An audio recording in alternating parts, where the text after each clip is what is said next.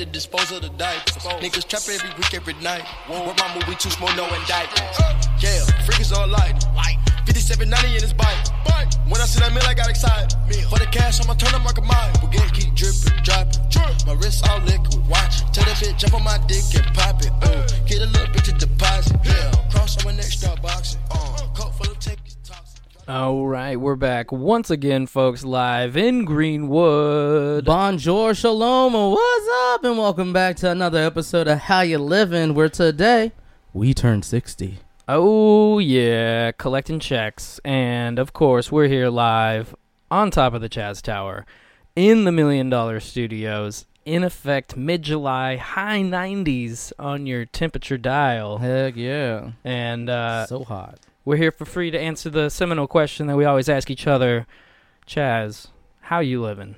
You know what? I'm living pretty well. Uh, yeah, let me see. I saw Ant Man and the Wasp recently, and that was pretty sweet. All right, newest addition in the uh, MCU, as it were, Yup. uh, Marvel Cinematic Universe. Uh, what'd you think? It was good. It was good. Um, it felt a little bit rushed, but you know, other than that, it was a a good story, good action. You know, a, a solid entry in the MCU. Right, following spoiler alert, some sadness from the Infinite uh, Wars, or what is it? Yeah, yeah. If you stay until the end and Infinity watch the uh, what is it? Those bumper credit trailer Johns, whatever they call them. Uh, yeah, you'll see how it ties into Infinity War, and it's nice and sweet, and not sweet as in you know nice, but like short and sweet is what I meant to say. Oh, yeah, because it's then like I guess it's the the kind of soonest response to that if you're watching it Mm-hmm. as they're released, you know, and ultimately these just become canon in the sense that people watch them in all different orders going forward in the future. So. Oh yeah. But uh, that's cool. Yeah, I uh, just got back from a trip out to Idaho. Spent, Oh snap. spent some time on a boat. It was nice. Got out to uh, Lake Pend Oreille. Mm. Yeah, it's this big lake that's out there, and uh, yeah, explored it a bit. Got some sun. Came back here to get some business done. Woo woo. And uh, as always, the world is collapsing at our feet every day, It always is though. but also spinning and staying aloft. So Yeah. a little bit of both. Mm-hmm. Uh, but here at the podcast, we have a segment that we like to start off with to uh, reintroduce topics we've spoken about on other shows, and it's a little segment we call. Callbacks. Yeah. On the callbacks. Yeah, Callbacks. that's right. Chaz's Cuckoo callbacks with Mikkel here again. I'm saying that because you're the one that says callbacks in that theme song. Yeah. Uh, and we're here to uh, to start off with a look back. Uh, any topics that are uh, fresh on your mind from uh, things we've spoken about before? Actually, what's been on my mind since last week is when you talked about uh, the middle ground, and it actually got me thinking because I just finished uh, extra credits, uh, extra politics thing, and they kind of go into how our politics work and, and try to explain it from a game design standpoint. And uh, at the end of it, they're like, "All right, we understand this this huge exploit exists, and that's gerrymandering." So they're like, "How can we go about fixing gerrymandering?" And I'm like, "Oh."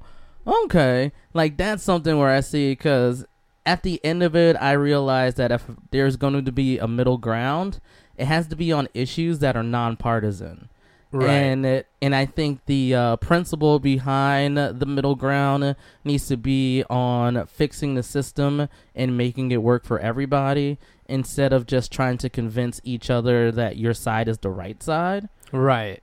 The inclusion kind of element in that. yeah And understanding. Y- yeah, because there is a part somewhere in America where, yeah, we do have to like yield a little. mm-hmm It's never going to be a perfect situation. It may not even be perfect for the majority. mm-hmm You know what I mean? It's stitched together in the sense that there's so much balance of people's opinion and, and nature and culture and histories that um, yeah, it's never always perfect. And so the fact that these they're trying to create these agenda driven politics that are supposedly the right way to go, mm-hmm they are kind of ignoring that that factor. yeah You know, and actually having to mentally think about that to add it into the equation mm-hmm as opposed to just siding with what you want is is a little bit of uh, mental Olympics going on. You know? Mhm. So yeah, I think I think that's good. And so yeah, nonpartisan things to start. Ultimately, uh, when I took politics, you know, they kind of basically say everything is political Yeah, of course. to some degree. So I think that's kind of the the muddying of the water is any, the the word politics itself associated with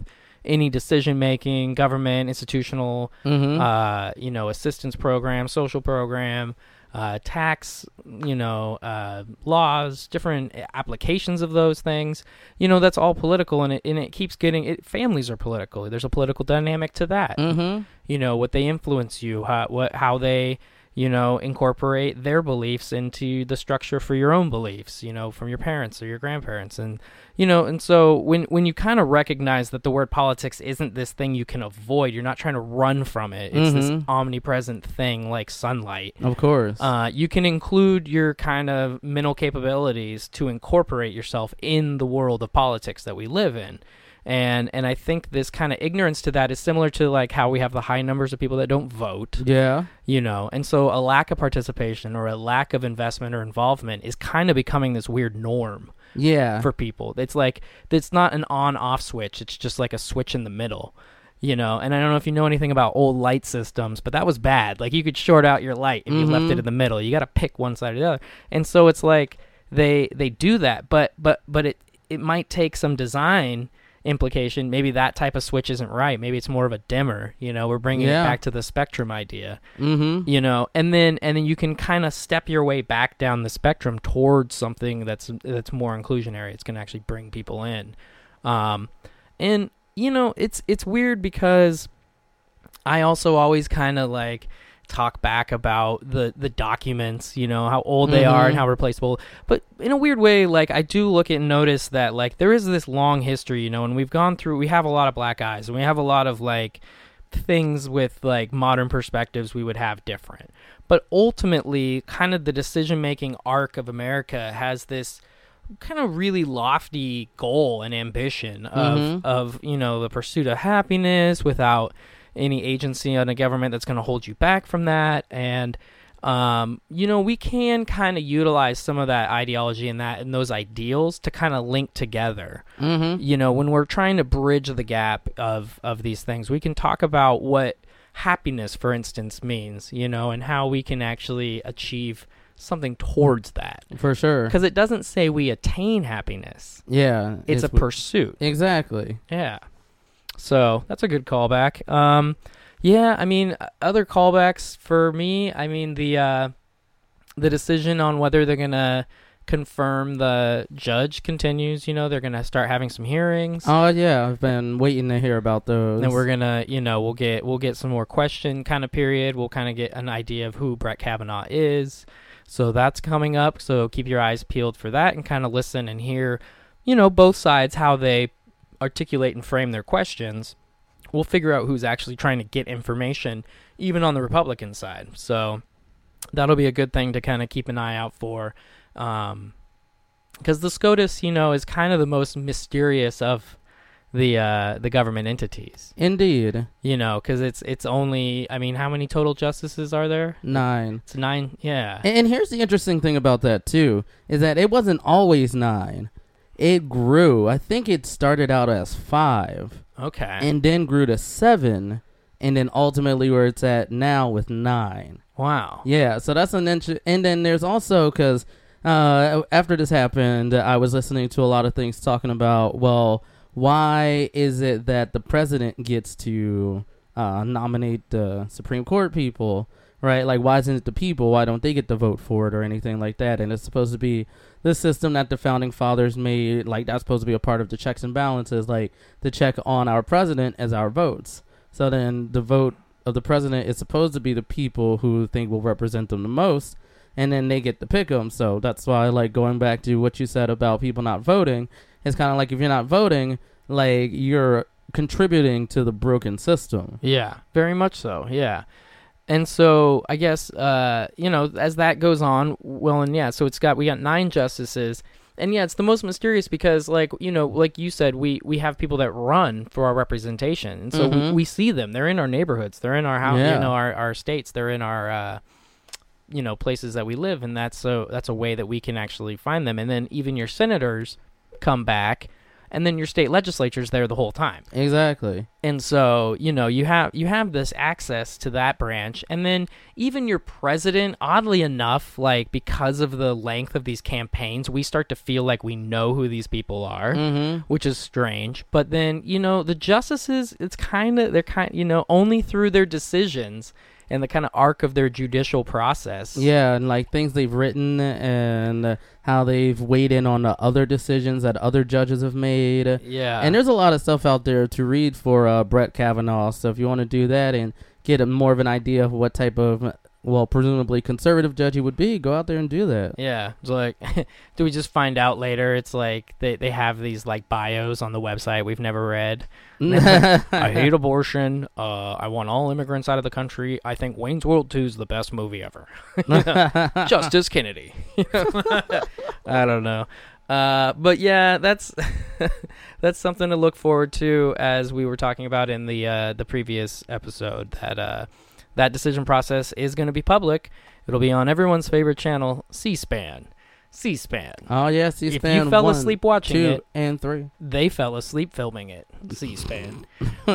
what's What's so funny is C-SPAN does manage to like it is totally the the like director's cut of politics because when you see C-SPAN, it's like these like zoomed in uh, uh kind of shots of like Oh, a yeah. congressman just dramatically speaking to the Mr. Speaker, I will attest, you know. Oh yeah. And if they ever panned out, there's like three people in the room. Uh huh. Uh huh. you know, it's like it's such a weird moving process in there where you you see people walking across the stage you see like the assistants coming in and handing them papers and having them understand because every single senator and congressperson has a team around them and they're all like circling and helping them understand everything so you know Yeah.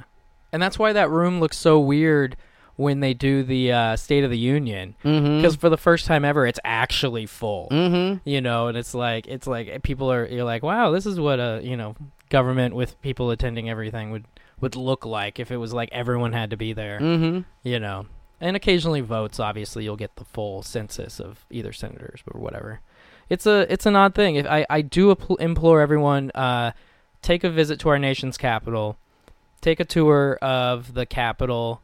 Uh, go and find the gallery. Get get tickets to go see either an office of one of your senators or congresspeople. Just kind of get a feel for the f- kind of physicality of of that uh, world because it's really interesting because it's kind of archaic in its design. mm-hmm You know, if they built it today, they'd probably build it like one of these like tech parks. You know, where you see like T-Mobile next to like Exxon, you know, financial wing. You know, and they're Mhm. just sharing a, with a fountain in between the two of them. You know, and a subway in the first floor of one of the buildings.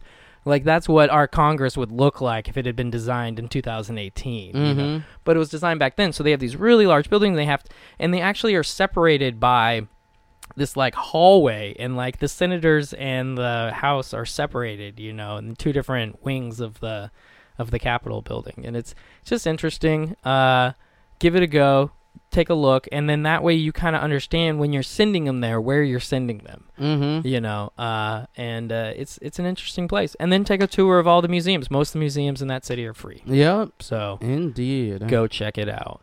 Uh, and with that, uh, we turn 60. Yay! You're. So uh, That's my way of saying AARP because I have problems. yeah.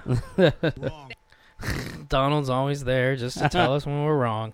But uh, yeah, we made it. Uh, 60 episodes. We're here, like we said earlier, in late July, uh, in lovely Seattle weather, hanging in there. Uh, a lot to unpack this week. There is so much. I'm looking at my show notes and I got a lot. Yeah, I mean, I want to start like it, it, there's kind of the gun violence that's occurred this week Yeah. because there's not even one specific. There's multiple. So hmm we- that's true. we had the the Trader Joe's incident in Los Angeles. I didn't hear about that one. So a guy was being chased by police, and then he basically took the police through a chase to where he ended up crashing into a pole outside of a Trader Joe's. Oh wow. And he ran into the Trader Joe's while taking gunfire from police and returning fire. oh. Okay. Some, some of the gunfire towards him actually ended up taking out a bystander. So the cops shot This lady. Wow. She was the manager of the of the Trader Joe's. And, oh my god. and then he managed to like take people hostage, some 20 people for uh, several hours. Some people made it through the back end of the building and that type of stuff. It ended up only being the one fatality. Um, but uh, yeah, so that that happened, and that wow. that was in Silver Lake, Los Angeles. Holy crap. Okay. yeah, and then we had the gun violence in Toronto Yeah. which I think is a really a kind of more more a how you live in um, subject, not to to belittle the the tragedy that occurred in Los Angeles, but based on the fact that we talk about politics, we talk Mhm. about the world, we talk about um, we've had shows about um, gun bills and and and Mhm. suppressing access to guns to to the people that only need them for necessary activities Mm-hmm. and um, and how Canada has always been an example in our minds, at least in media and understanding of their laws, as being kind of a gun forward country. They're able to to you know pass you know bills and and get things and and actually they I they took away guns. You know the thing that they always say we're gonna do. Mm-hmm. They were very heavily regulated there. Yeah, and so this shooting occurred in Toronto. And I believe there was two fatalities Mm-hmm. and then several people injured. Um, and uh, yeah, so gun violence spilling over the the border. Um, and then what what else did you have on that, or did you did you was there another one? I f- almost felt like there was even There, the last one that I know about is the one in Florida that's based on the stand your ground law. Oh, that was the other one I wanted to talk yeah, about. and where um I forget the dude's name, but he twenty-eight year old black man yeah. parked happened to park in a disabled parking space with the car running, Mm-hmm. and his wife and his child in the car. Mm-hmm. and then there was a gentleman who was kind of uh, known to be kind of a um, a ruckus maker. You know, he Mhm. and then specifically about parking spaces and specifically about people without disabled decals. Oh, okay. And so he he basically created a scene while the gentleman was in the store. And then when the guy came out to prevent him from confronting his wife anymore, berating her for the parking spot, Mm-hmm. he in that scuffle shoved the man to the ground. Yep. And when the man was on the ground, he shot the gentleman in the chest Yep. who then had to run into the um, store and collapsed and was pronounced dead at the hos- hospital. And ultimately, the DA eh, are not prosecuting the man who shot the guy in the chest because of the stand your ground law. And saying that when he had been pushed over and the gentleman took a step towards him, that is in somehow insinuating um, violence and he can then shoot him out of his own safety. So, yeah, what do you what do you think of uh, of that storyline? Uh, well, what makes Stand Your Ground interesting is it's the whole thing that got Eric Zimmerman off way back in the day when um, uh, Trayvon Martin uh, was uh, shot and killed back in I think 2012. And uh, more recently, I believe in 2016 or 2017, uh, they made the uh, Stand Your Ground law instead of the defense having to prove uh, that they didn't have like the right to do it. Now it's the prosecution's job to do it which means that more people will probably be able to use it as a defense. And I know some people are saying, uh, like, I know there's one group I'm in that are is criticizing it when they're calling it racially charged. But I think what they're really being racially charged about is that there have been other instances where uh, folks who are black in Florida, like that one girl who was getting, uh, well, I think she was Latina, uh, but she was uh, being abused and raped by a dude, and she shot him in the state of Florida, and she couldn't claim stand your ground. Right. But this dude getting pushed over by a black man can claim stand your ground. So kind of like, you know, the wishy-washy and not consistent implementation of the law about two things that people kind of feel like it should be implemented in is kind of where like the root of the criticism is going. And we'll definitely see where this goes um, politically when it comes to maybe re-examining the law and how it should be applied maybe even because right now there's a lot of state races going on right now. So Yeah. um, electing people into the Florida legislature that will repeal that law so people can't just use it all willy nilly to say, I'm scared. Boom, boom.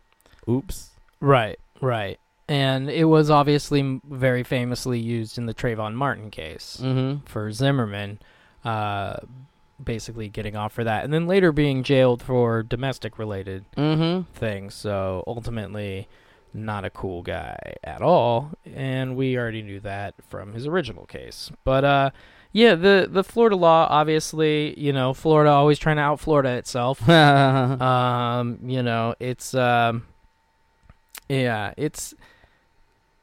It's it's it's a weird situation because it's basically already been decided. Like we're, you know, the law can get changed as far as interpretation going forward, but as far as this case is concerned, yeah, of course. it's pretty much done and you can't be tried twice and and you know it, i guess eventually they could bring charges but it's kind of limited i mean they might obviously be able to do a civil suit we'll see if they pursue that and see how far that goes um but yeah it's it's a real tragedy and it it kind of it kind of reminds me it's of the reverse of what i was saying last week about you know like not harassing people that um that don't recycle Mhm. you know, I guess it's like it's the the same thing for these stand your ground for these people that are like sticklers about parking. Like, like the, there's no need to bring gun violence into that situation, and there's no need to harass. You are not the authorities of parking lots. You're Mhm. not the authority of this behavior. If you can't get somebody who has actual jurisdiction to deal with it, then you have to let that go. It's just like uh, a liberal seeing somebody not recycle. It's not their job to make sure every human being recycles. It's just not.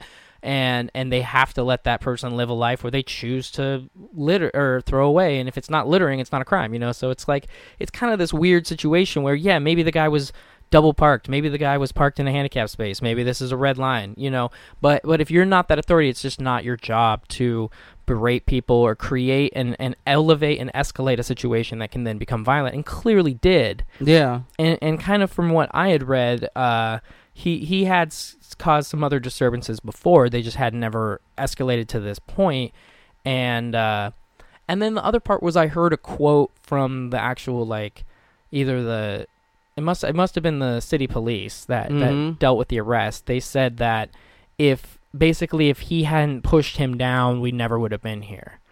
And it's like, but he doesn't know I'm going to shove this guy down and he's going to shoot me. Mm-hmm. He thinks this guy's harassing my wife and he's not taking no for an answer. He needs to get away. So, Mhm. so they could leave. Like if he hadn't, they would have already been gone if he hadn't been causing a ruckus. Yeah. That's the real re-examination of the timeline. It's not about him being shoved to the ground. It's the fact that he never would have been shoved to the ground if he hadn't been harassing them in the first place. Exactly. They would have just pulled away.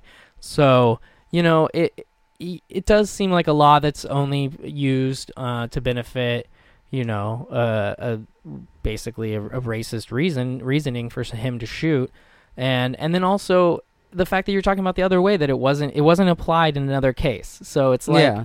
it's like this this loosey goosey rule that has a lot of um, capability to cause harm Mm-hmm. you know, and already has. And yeah, it's kind and did you and then did you hear about and it's not gun violence, but it's talking about seeing something coming from a long ways and still not doing anything about it. The the sinking of the duck boat in Missouri.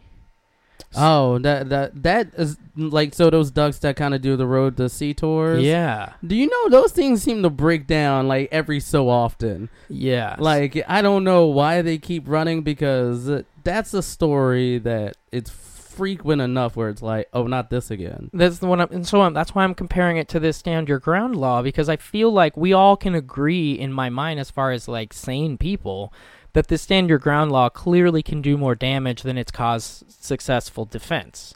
In my understanding of it, Yeah, you know, I don't know so much about the stand your ground law, and actually, I want to call this back next week because it's one of those things where when something like this happens, and because it's so fresh in the news, it's something that I like to wait like a week, and then after see the aftermath of the heightened, you know, initial reactions of everything, mm, have all the information about it come out, and then assess, okay, what was this about? Why did it happen?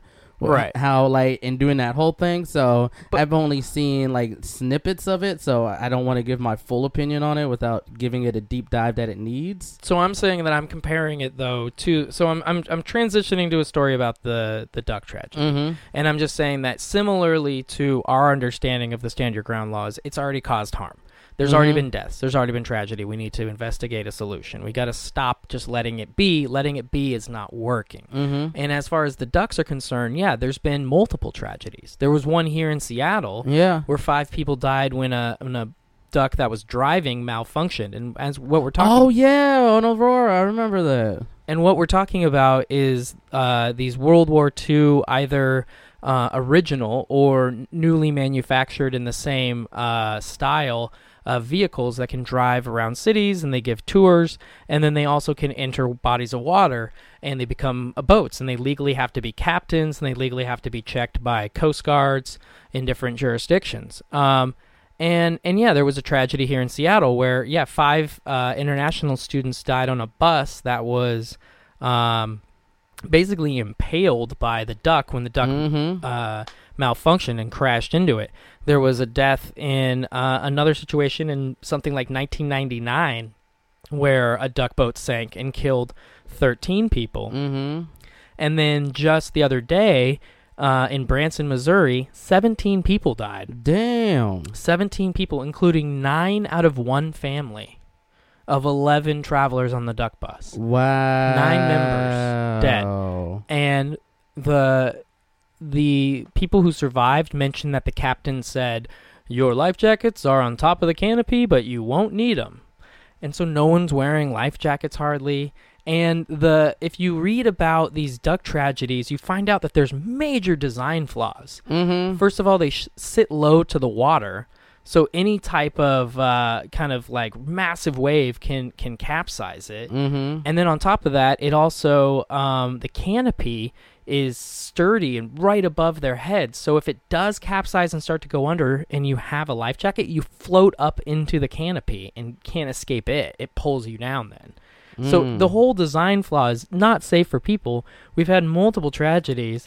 Uh, they drive around these cities like it's it's it's ridiculous in a lot of ways. Yeah, true. And um, who knows? Maybe this is the you know in the internet age in the 2018. You know, uh, not letting things go. Maybe this is the era of of the the real end of the ducks. You know, Mm-hmm. um, it's it's just weird that this big of thing constantly has to keep happening. We have to have shootings to discuss gun control. We have to have an entire family basically get wiped off the face for us to decide whether a transportation mode that's been deemed, you know, basically unsafe. And uh, and then it's just it keeps happening. I, I think the argument on both ends of things are the infrequency of it happening.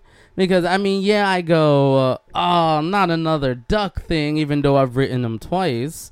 Um, it, it's more so like when a big thing happens, kind of like that cycle of like, big thing, talk about it. All right, and people get upset about it. Then people forget about it, and then the cycle back when it happens again.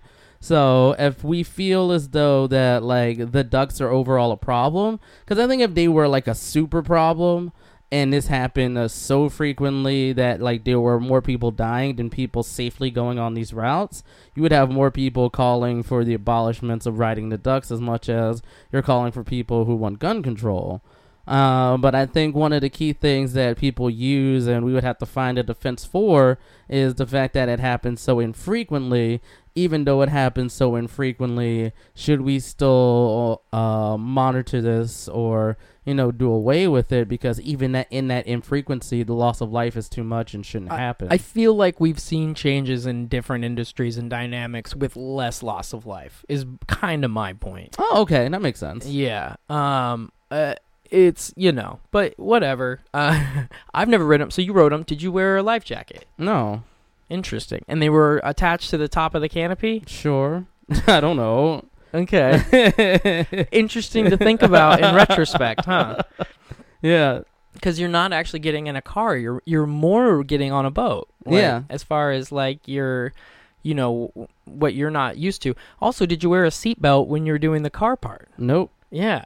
So people talked about ping ponging between the vehicles when it struck the one on the Aurora Bridge in Mhm. 2015. So yeah, it's it just seems like a a, a badly planned uh, excursion tool. But you know, uh, we still have roller coasters and people fall off those, and we still have you know bungee jumps and those things break. So you know, ultimately, I guess it's it's a risk that people need to take. But I do think there are ways you can mitigate some of that risk. It has been ignored to this point. Mm-hmm. Uh, I think the canopy should be tear away if it starts to get pressurized from water. Yeah. You know, I think everyone should be mandatory when you're in the water to wear a life jacket. That's just me. I know they ain't that cool looking, but honestly, like it's a lot cooler looking than you in a coffin. So, uh, and as always, when we bring the show to a total drop, I know, but there's so much we're talking about. We should go into other things before we go into Mikkel's fun topic of the week. what do you what do you got? Well, I want to introduce a segment called This Week in Fake News, uh,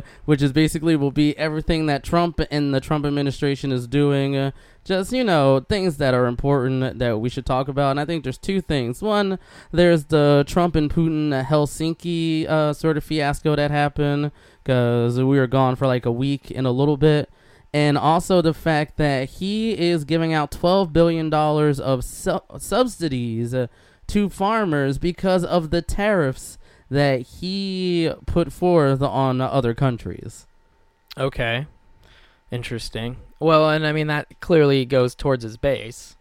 So farm country voted for him in in you know, it, so obviously they're like, "Wait, wait, your tariffs are going to hurt us." And he's like, "No, it's not a problem. Here's money." Like uh, Mhm. I mean, that's a little weird, but I mean, it's it's definitely a reaction to a reaction, and because this just came out today, so there there's not a I don't know too much on it, but there's definitely people making comparisons of like, wait, GOP, why aren't you criticizing him doing this? You say you don't like it when people get handouts. This clearly is a handout, right? But also at the same time, as a person who is probably getting some stuff from those farms in my supermarkets, and if he didn't give out those subsidies, that means the prices that I'm paying would go up.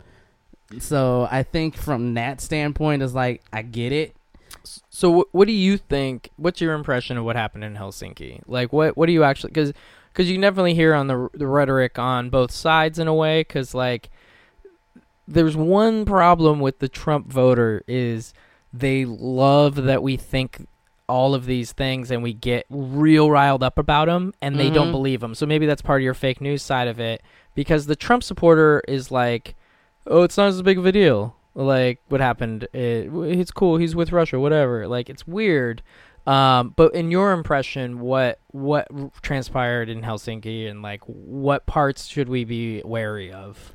So I think one I should preface this with I have a great hole in ignorance about the technical side of treason.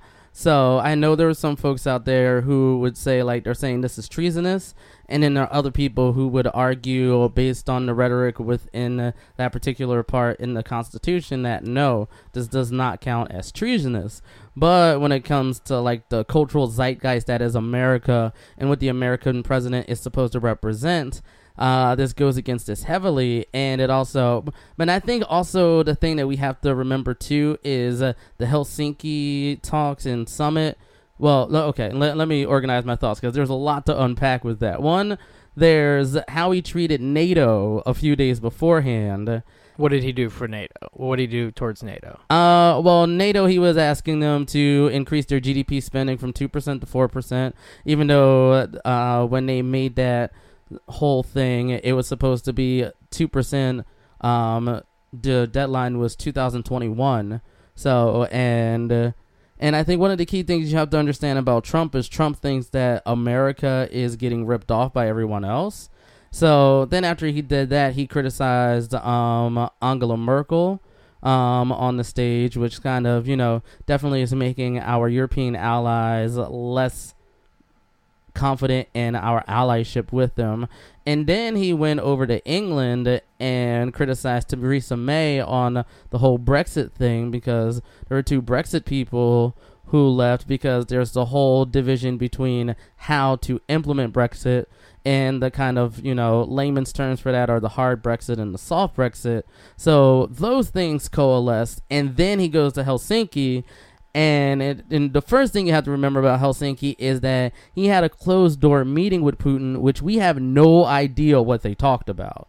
Right, the only people who know what they talk about is them and their translators. Wow. So that ignorance there is one that's like, what are you doing? So then uh, the icing on the cake of it all is him saying, um, do you think that uh, Russia interfered in our elections? And then he's all like, I don't see why there would be a reason for Russia to uh, mess with our elections when on the Friday before there were indictments of 12 Russians that said that they were seem like okay now you're just being deliberately um just like hiding things yeah. and I think mm. that is like that's the icing on the cake on everything else. And then he spent all this week backpedaling and then you know coming up with another reason to say, well, no, this is why I don't believe it. So I, I think based on like the gestalt of everything, yes, there is something to be concerned about.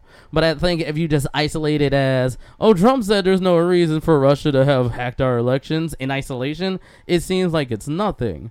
But with everything, I, I mean, we already know that Trump has constantly been trying to make excuses and trying to push away the fact that we're positing collusion and everything.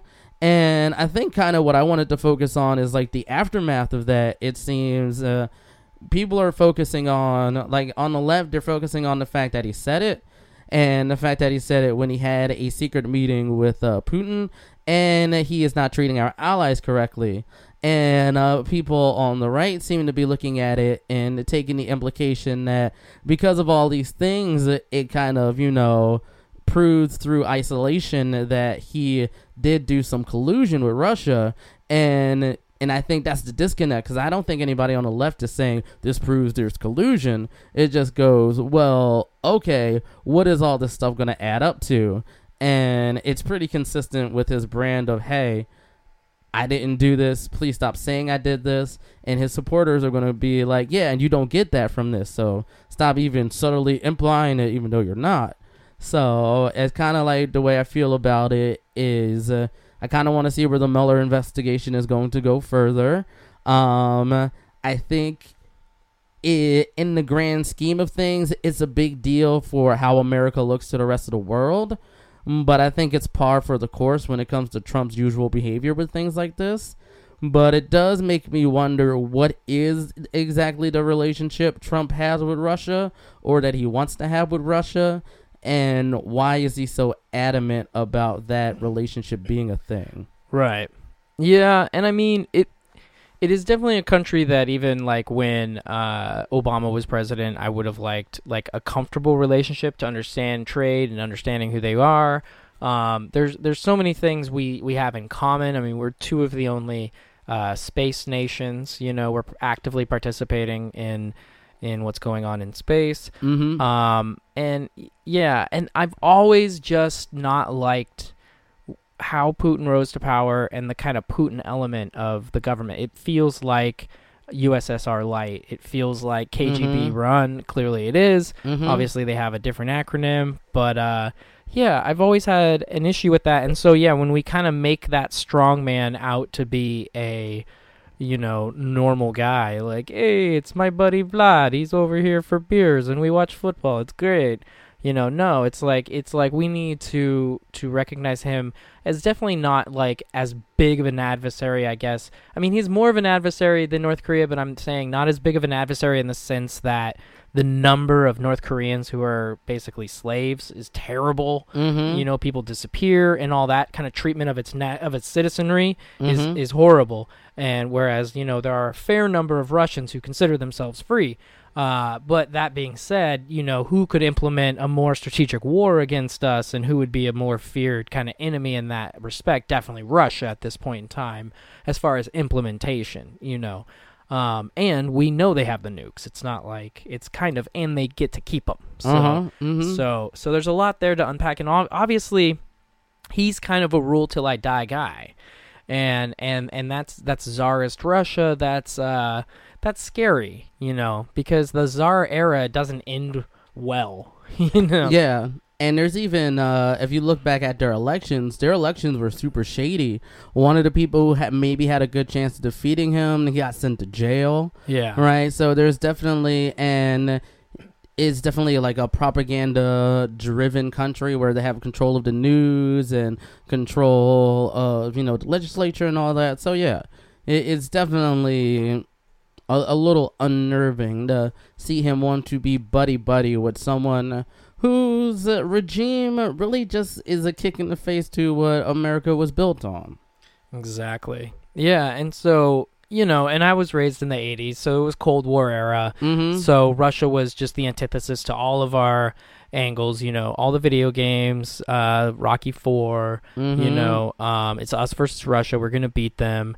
You know, spies like us. You know, um, it's it's you know, and and I did looking back on that think, okay, well that was bad. You know, in a way, like we shouldn't. You know, we did that for so long.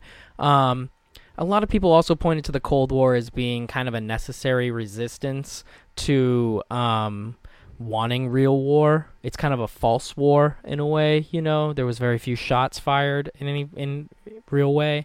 Well, some people would call that a hot war versus a cold war. Yeah, but I'm but but even that being said, it's like it in itself is replacing that. Like Mhm. if y- it's kind of you end up with one or the other in a way, and so that was a good occupier for that time. And you know you'll you'll hear CIA guys talk that way.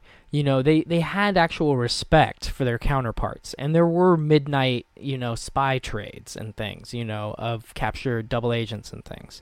Uh, those went on, you know. Mm-hmm. You can check it out when you're visiting Washington D.C. It's not a free one, but check out the International Spy Museum Oh yeah. while in D.C. and they'll give you a history of uh, our Cold War interactions between our uh, kind of you know black and behind the shadows agents with uh, with the KGB on the other side. But uh, yeah, I mean they're they're a not forgotten foe. Um, we we do I would want them as international partners going forward if you know we can get a stronger democracy there that actually can elect a leader that they feel is directly a result of the people Mm-hmm. not that Putin's not popular, because that's the thing. He's similar to Trump in that sense. There is a large grouping of the population that feels safer under a Putin regime than uh, like with, when they have Medvedev for those four years, Mm-hmm. even though it was kind of a puppet situation. Um, in the sense that they think that they kind of consider businessmen to be more like gamblers Mm-hmm. like they're playing with the markets and that's how they make their money and they don't want them doing that with their um, attributes of a country i guess as it were so they'd rather have this kind of iron fist politics kind of holding together the system Mm-hmm. um, yeah people talk about this kind of cold demeanor of russians you know really even excitable russians are still kind of you know more reserved than we would expect you know Mhm. and it's you know it's a quality that they deserve they get they get to keep you know we don't have to change them we don't want to make them all bros we don't need russian bros all day high five broski yeah man we do shots huh yeah then we hit on women let's do this you know it doesn't have to go that far but you know maybe a little i don't know Who knows? Let's do shots broski All right. yeah if we had episode titles i guess we could call that one this this one that. Um, but to lighten things up for a moment, I want to talk about America's not forgotten, heavily creative son, Mr. Joss Whedon. I want to talk about okay. Joss Whedon projects because it's nerd culture. We're nerd supportive over here, Mhm. and and he's definitely ingrained in in many different projects of nerd culture. And this is in honor of him declaring that he's relaunching Buffy the Vampire Slayer, Oh, okay. and it's more than likely going to be a black woman. And oh, and uh, oh snap! Okay. it's in response to everyone kind of hating on you know Asian Americans entering into the Star Wars saga and you know uh, uh you know childish Gambino playing Han Solo or not Han Solo playing uh Wait. Lando Calrissian. Why would anybody hate that? Lando was already black. You know what I mean? they, they didn't like who he- was picked. Not necessarily that he was black. That it was, you know, it's just the the the dynamic of of it's. Oh, that's not an acceptable one because he's like Mr. Troy from uh, Community. We don't like that. You Oh. I didn't hear that. I remember hearing that um uh, Finn from uh, the yeah, he got hate. That was Yeah. hate. So there's all kinds of anyway. My point being, it's probably in response to that, and also Joss Whedon always likes a challenge. He wants to like Mhm. let me mix it up. Let me make her not everything she was before. We'll give her a new attribute. We'll make her different. We'll make her Mhm. from a different place. Hey, we'll make her look different. You know, like yeah. just try everything.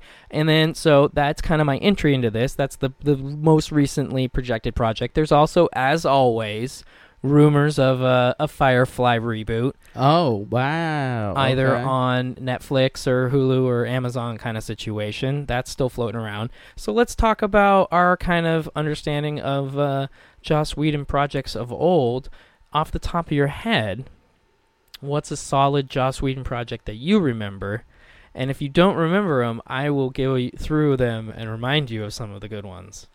I do remember some. Like, I guess I should preface this for anybody who wants me to be like, but can you point out Joss Whedon's misogyny? I just want to throw that out there for anybody who's like, yeah, I know, I know, y'all. Okay, but anyway, so because I was, I said that because the first thing I thought about was Dollhouse, and uh, I liked Dollhouse when I watched it, and then my friends criticized it. and I was like, should I rethink this? Well, yeah, and I mean, this isn't a conversation. I guess it's mostly just because a lot of people have liked a lot of uh, the work he's done.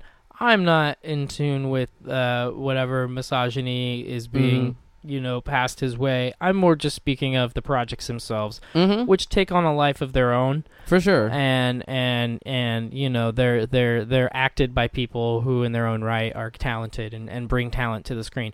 Uh, one of the, I mean, he did two of the Avenger movies. Yes. So, So, that are you, are you telling some- me that Avengers isn't a good movie? I enjoyed the Avengers. Oh no, no, no! I thought the Avengers was a wonderful project, and and I think he did a pretty good job of that. And so, in a way, by bringing him up, he's a thread line to be able to talk about the Avengers. Essentially, Mhm. I'm Oh. I, that's what I was gonna bring up if you didn't. and then he also did the second one, Age of Ultron. I wasn't as excited about it as I was the first because the first one just hit so hard. Yeah. you were like, really, are they going to be able to tie everyone in? And they did a really good job of it. Mm-hmm. but you know it was cool that the what occurred ended up tying into the agents of shield series Oh yeah, that he also helped produce yeah, that's true. I forgot about that. and i liked that i liked taking elements of a cinematic universe from the big screen down to the small screen which is Mhm. something he did in reverse when he took firefly from a series that had been canceled on fox and made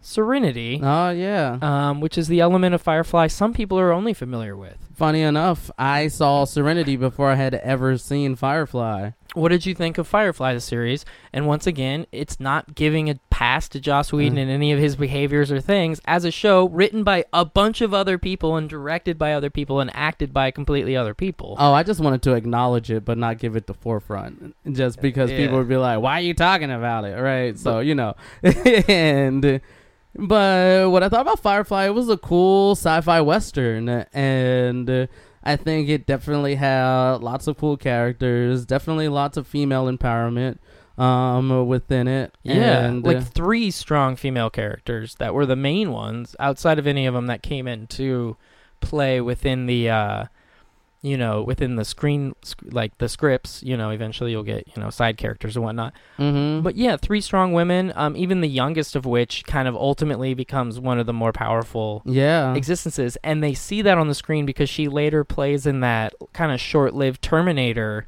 oh yeah, that's right. reboot as the main character Terminator.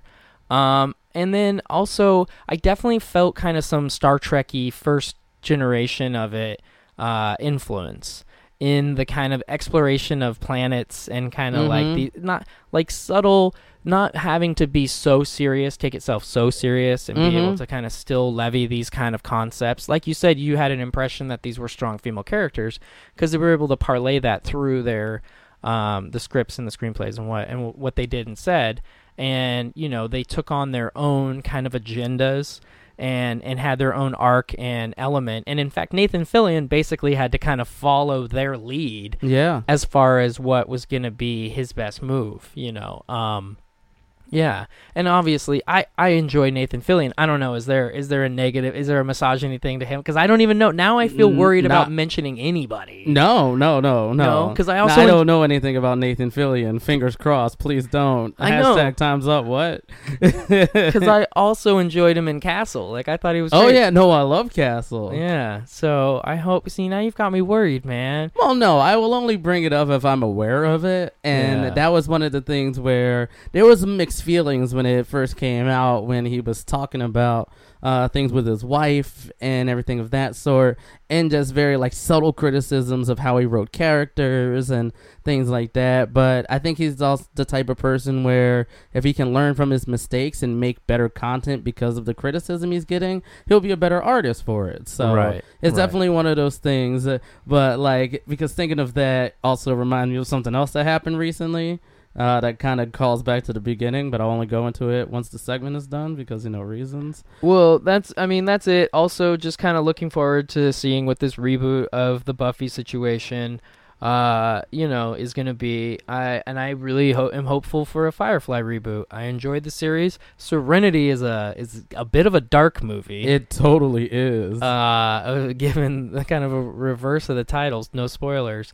But uh, but yeah, I've enjoyed the projects that he's been involved in, and and I hope that some of the future ones are good. And if he did, uh, present kind of a misogynistic view, I hope he did learn, and I hope he can kind of uh parlay that into a better experience going forward with you know more uh egalitarian equal Mhm. uh, uh, existences for everybody, and and maybe tell a few different stories from different angles than what he did before. If they were kind of man forward position, maybe taking that askew.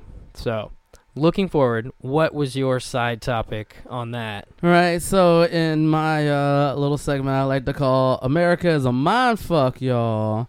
Uh, so recently, if y'all haven't heard, James Gunn got fired from uh, Guardians of the Galaxy 3 because of some old offensive tweets that he did in 2008 and 2009 that was specifically curated by alt right groups. Yeah, And this is like at least on my Facebook page and among my friend circle, us being like really nerdy and such. This is having it uh like it's having an impact. It's like because I remember when Me Too first happened and a lot of things were coming out against people. And was like, oh, not you. Like throwback to uh Chris Hardwick when that happened and everything too. yeah, yeah. Right. So it's like yet another thing, but so it was, and there's a lot of articles coming to the defense of he's all like.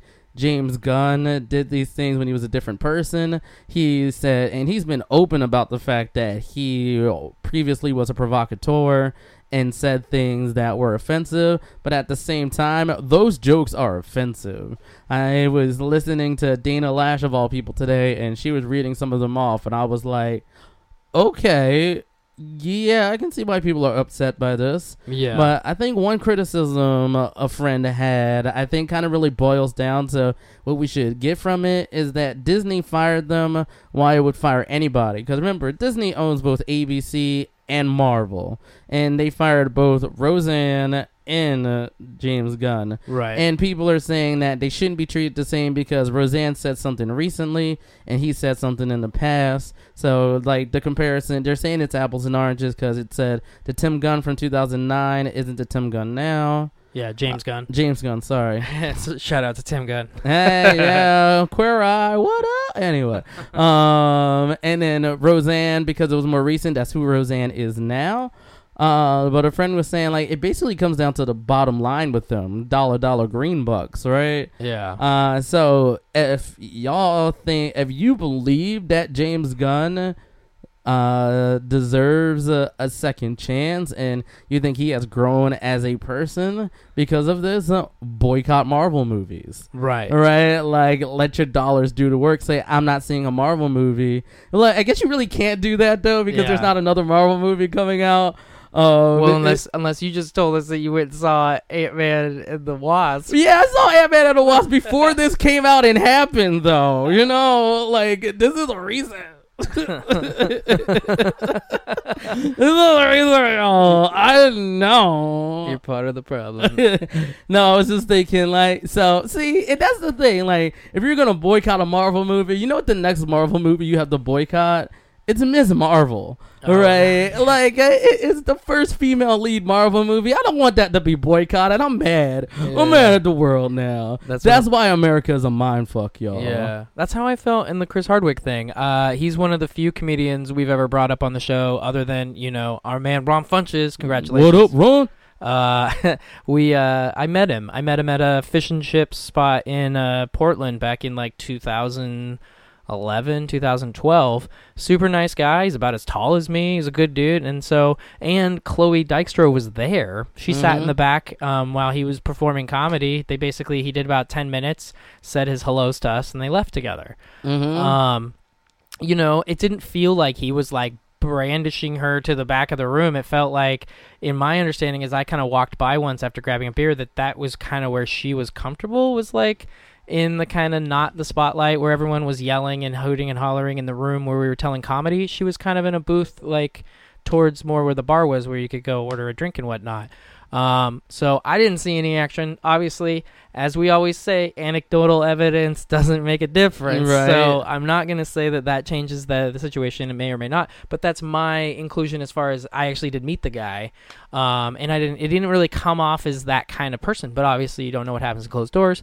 Um, but I am disappointed by that one in the sense that the way the facts even came out, yeah. it felt like a lot to do from one person's blog Mhm. years after a breakup, you know, and I would hate to have to write a blog about one of my ex girlfriends and be like, be objective and nice, you know, and be Mhm. like, this person's great, especially when they leave their clothes everywhere and can't even do one dish, one dish. I got to do every dish every day. You know, it's like, Right, yeah, you- but this was uh, domestic violence, so I think like No, it the wasn't. it wasn't domestic violence. it wasn't. I thought no, it was. she said no. She said that he would request sex when they were dating, and then she would felt like she should relent, and then that she felt that when they would go to these events, he would say you have to stay in the hotel room, and then she would stay in the hotel room, and she felt like like he he was like basically manhandling her life. There wasn't actual physical violence that was mentioned. Oh, okay. I mean, Yeah. okay, that's a different. I was misinformed about that. Yeah. All right, so I have to, I might have to call that back once I get a better understanding of it, because I really,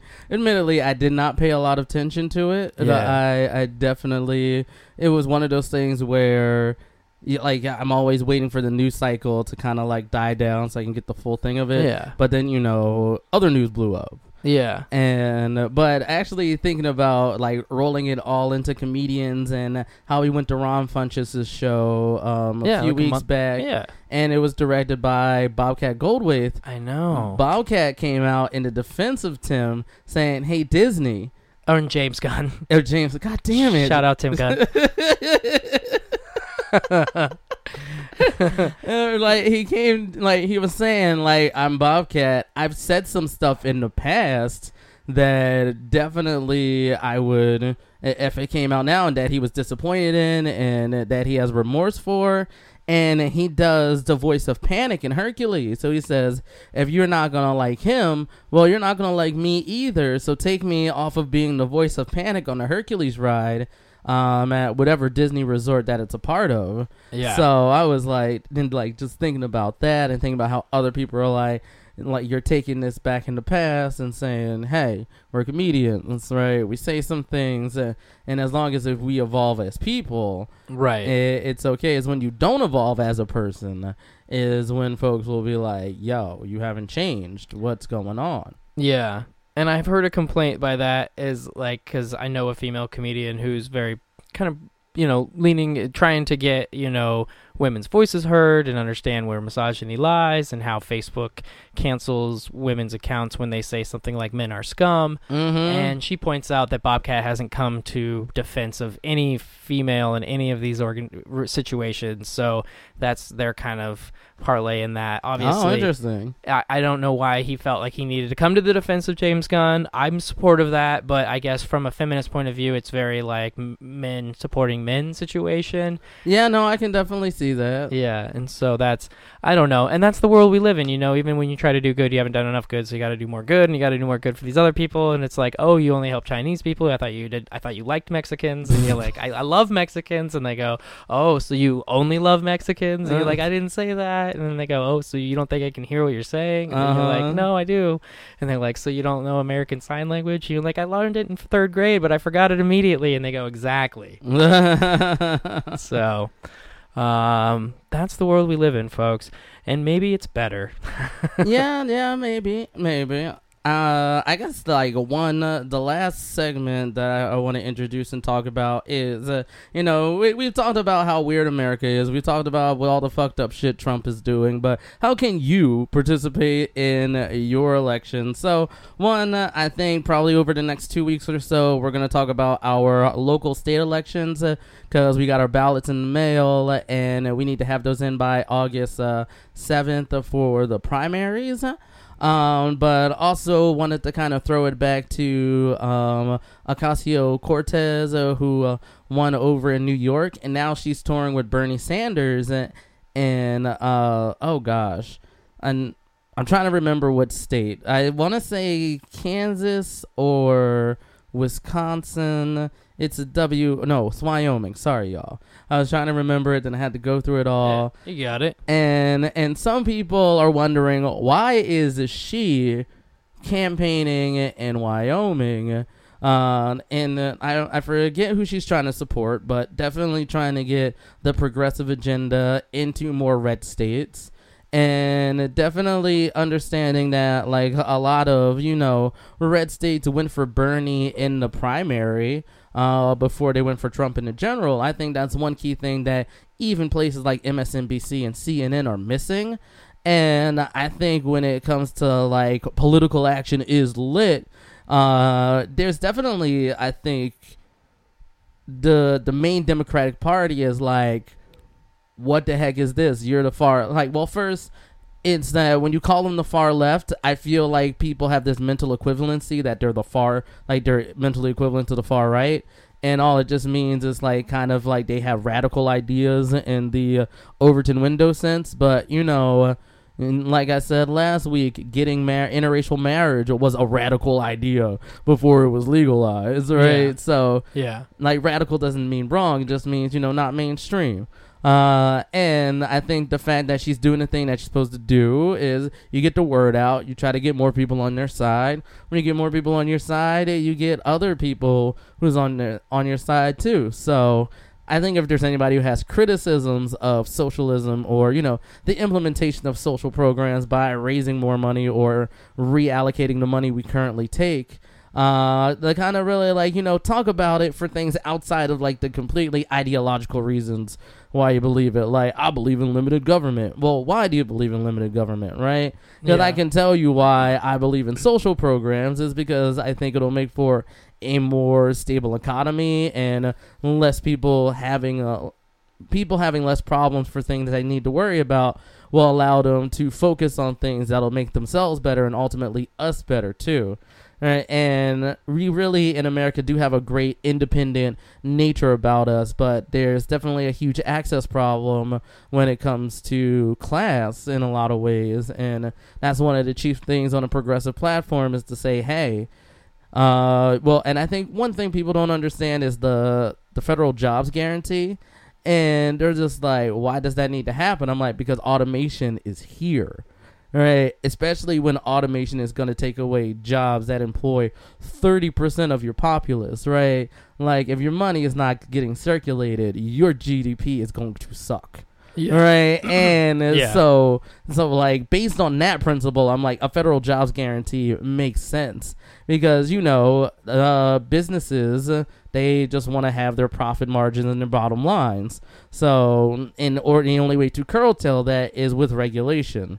And I know there's some people who say they should have the freedom to do what they want, um, and they, should have the freedom to exploit whomever they want and however they want. But you know, if you want something that's gonna keep America afloat, especially since America, while you know in the 50s, 60s, and 70s, uh, based on all the money we were able to generate from the wars, and then being able to uh, you know take that onward, we are losing a lot of ground to a lot of other countries, like definitely China in different ways when it comes to you know new ways to get energy.